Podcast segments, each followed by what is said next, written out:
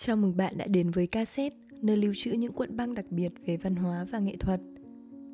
Bạn có bất ngờ không nếu biết những mẫu giấy dán tường với những họa tiết hoa văn cổ điển tưởng chừng đơn giản lại là cả một gia tài nghệ thuật? Bạn có muốn biết ai là người đã thiết kế ra chúng?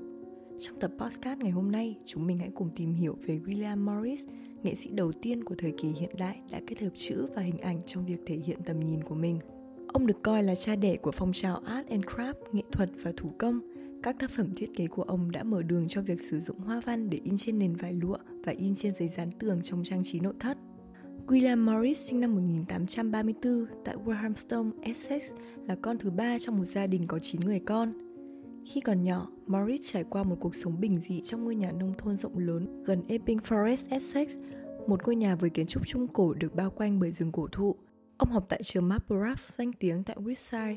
Tuy nhiên, Morris luôn cảm thấy bị gò bó nơi trường lớp. Ông chủ yếu dành thời gian tự một mình đọc sách và khám phá cảnh quan xung quanh trường, như các nhà thờ thời Trung Cổ hay các di tích thời kỳ đồ đá. Morris có một tình yêu sâu sắc và sự đánh giá cao đối với kiến trúc. Cảnh quan và những sở thích thời thơ ấu đã theo Morris trong suốt phần đời còn lại, ảnh hưởng đến công việc thiết kế hay những tập thơ của ông. Năm 1853, Morris bắt đầu học chuyên ngành thần học tại trường đại học Exeter, Oxford với dự định sẽ trở thành một linh mục theo nguyện vọng của mẹ mình.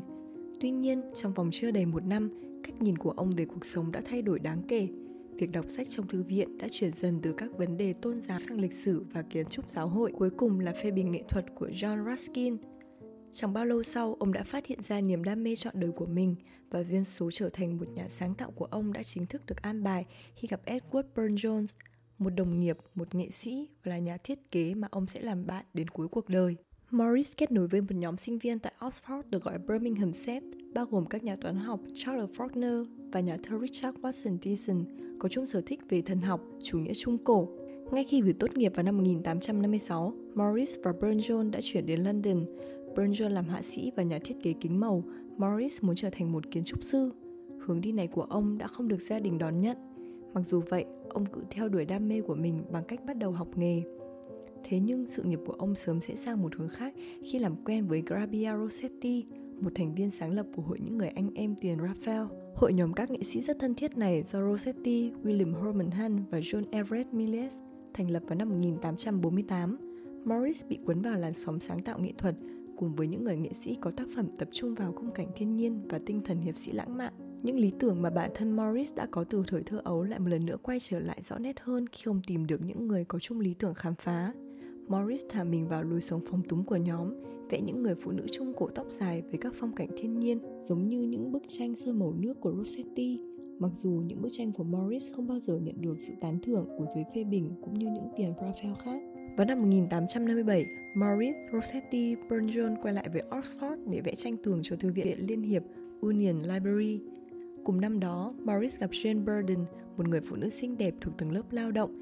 Bà đã làm mẫu cho tranh của ông và Rossetti. Một trong những tác phẩm hội họa nổi tiếng của Morris mang tên nàng Y Sơn xinh đẹp.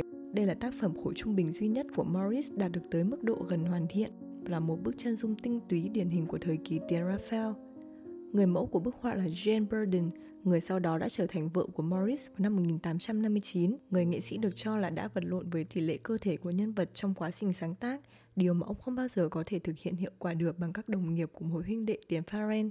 Người ta đồn rằng khi ông ngừng vẽ bức họa này, ông đã viết nguệch ngoạc một lời nhắn sau lưng bức tranh cho Jane. Anh không thể vẽ em, nhưng anh yêu em. Trong khoảng thời gian này, trí tưởng tượng và sáng tạo của Morris đã đưa ông vượt ra ngoài hội họa. Ông quan tâm đến việc thẩm mỹ và đạo đức của những người thuộc phong trào tiền Raphael và có thể được áp dụng trên nhiều loại hình nghệ thuật và thủ công ứng dụng khác nhau.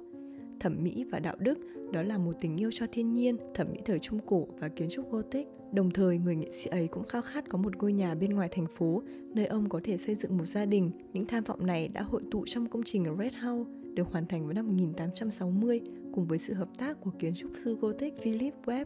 Sau khi kết hôn với Jane, Morris khao khát một ngôi nhà cho gia đình, một nơi mà ông có thể sống với tầm nhìn về sự lãng mạn thời Trung Cổ, và đó chính là sự ra đời của Red House.